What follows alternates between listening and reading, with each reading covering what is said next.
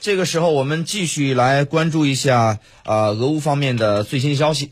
现在是北京时间的十二点的二十五分，乌克兰首都基辅时间早上六点二十五分。俄乌战事持续，扎波罗热核电站的二十号受到炮击，俄乌互相指责是对方所为。国际原子能机构呢呼吁立即停止炮击。走进今天非常关注。非常关注。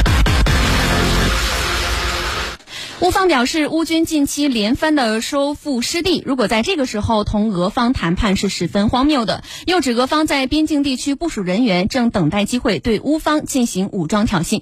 亲俄的车臣领袖二十号发放视频说，指扎波罗热核电站遭到乌军的炮击。俄罗斯国防部指，乌军当天呢两度遭到炮击核电站，其中一枚炮弹呢是直直接击中了核电站一座设施的顶部，另外还有两枚的炮弹呢是击中了向核电站供呃供应电力的电缆附近。俄媒报道说，有六枚的炮弹打中了反应堆冷却系统的蓄水池。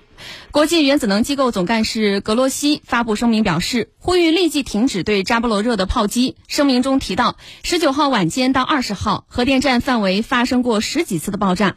国际原子能机构驻留在扎波罗热的专家也目睹了几次爆炸。管理核电站的俄方人员表示，炮击损坏了核电站的战略性设施。二十号的时候，在俄罗斯边境的别尔哥呃别尔哥罗德州也是受到了乌军的炮击。那么一个村庄呢，多间的房屋受损，有平民受伤。俄军表示呢，摧毁了四枚乌方发射到当地的 M 七七七榴弹炮，歼灭了几十个的乌克兰军人。那此外呢，乌克兰的哈尔科夫十九号也是受到了俄军炮击，导致两名平民受受受重伤。